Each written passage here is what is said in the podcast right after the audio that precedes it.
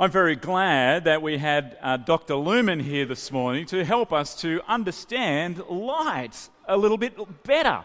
All these different things about light that are going to help us to understand Jesus as the light of the world.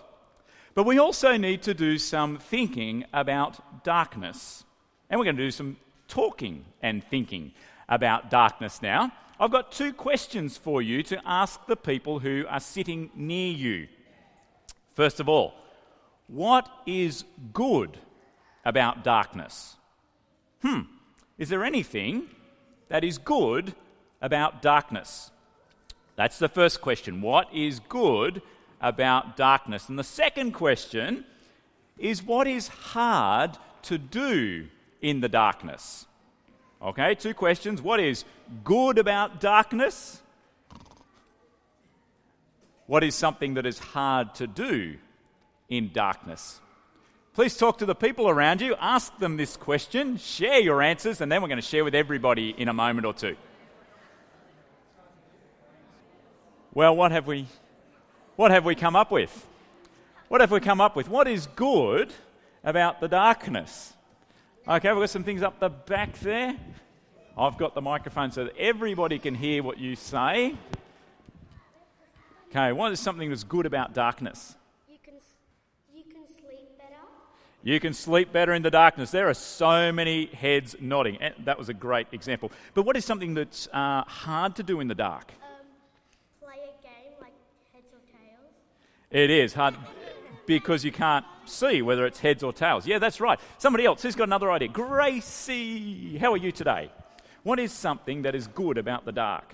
Um, stars. The stars. Yeah.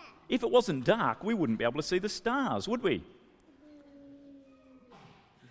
There were too many negatives in that question. I can't even try and repeat it. That's wonderful, stars, but what's something that's hard to do in the dark? It's hard to sleep. Some people find it hard to sleep in the dark. One of our boys needs a light on. Hmm. Good answers. Thanks, Gracie. Who else would like to share? Uh, can I trust you? We've got a delay on this, Shaylee, just in case we need to edit anything out. Okay, Oliver, what is something that's good about the dark? Spotlight. Spotlight. You can play Spotlight. We said that down the front here where we were chatting. We're going looking for bats. Cricket bats, tennis bats, flying bats, weren't they? Yes. And what's something that's hard to do in the dark? It's hard to aim. It's hard to aim. At the toilet. You're... I was thinking Nerf guns. Moving right along. Miss Haley, how are you today? Good. Good. What is something that is good about the dark?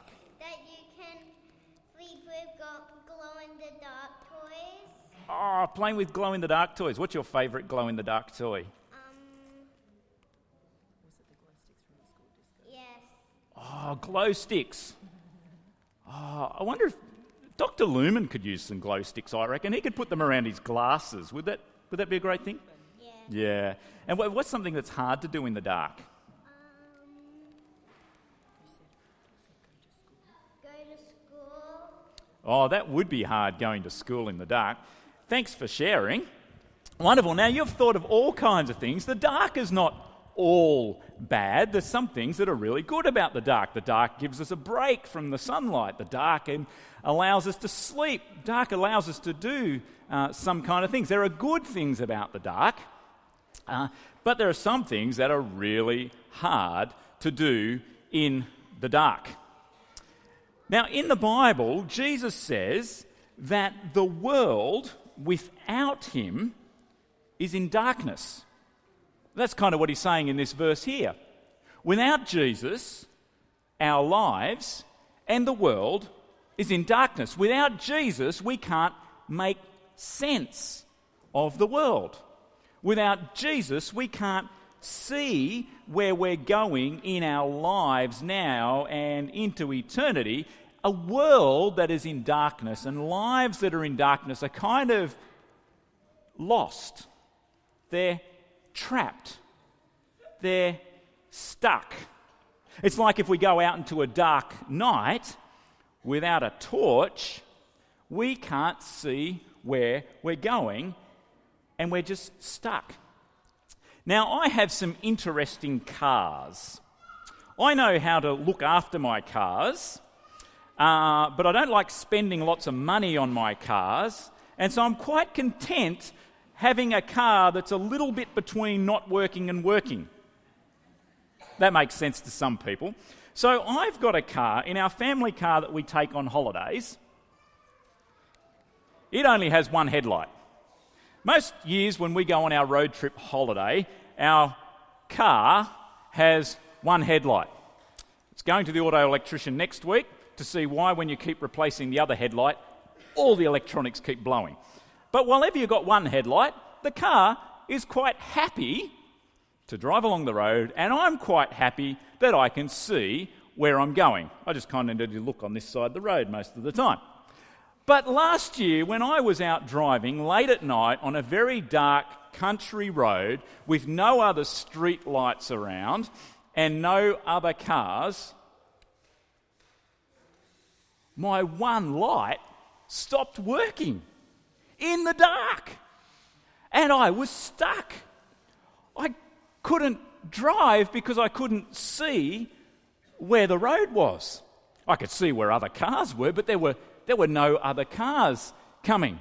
How was I going to get back to where I was staying? There was no mobile phone reception to ring any... Mobile phone, aha. Well, did you know that my mobile phone has a light in it? Oh, that's the camera, that wasn't going to help me.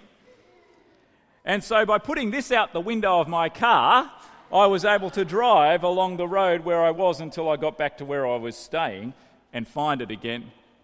Yeah, don't listen to that, Nathan. Um,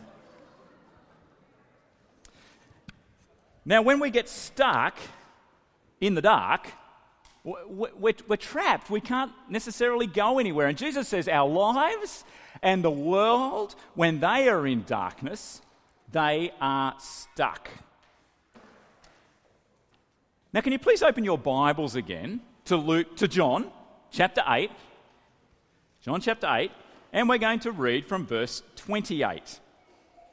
So Jesus said, "When you have lifted up the Son of Man, then you will know that I am the one I claim to be, and that I do nothing on my own, but speak just what the Father has taught me. The one who sent me is with me. He has not left me alone, for I always do what pleases him." Even as he spoke, many put their faith in him.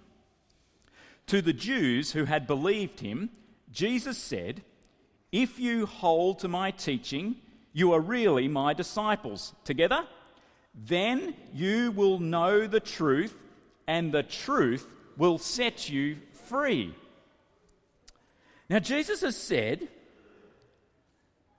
that the world and our lives are dark with sin. We are in darkness. We are stuck. But Jesus is a light for the world who enables us to see. When we come into the, the true light that Jesus gives, we're free.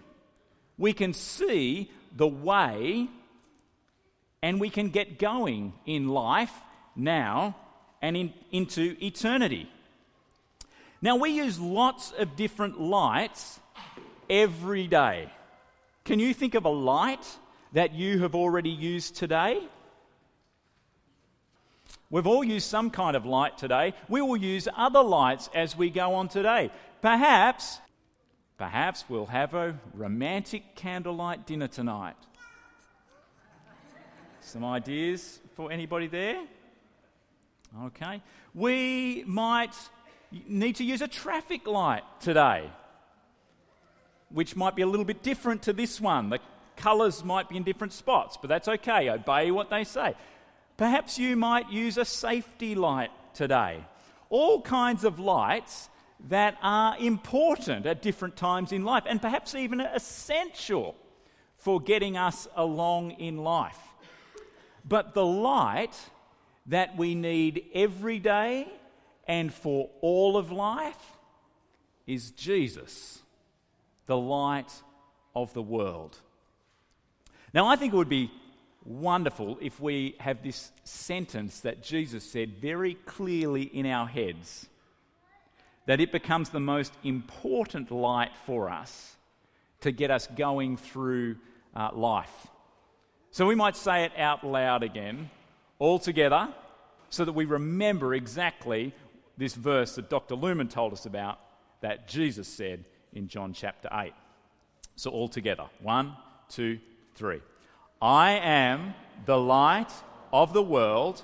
Whoever follows me will never walk in darkness, but will have the light of life. John eight twelve.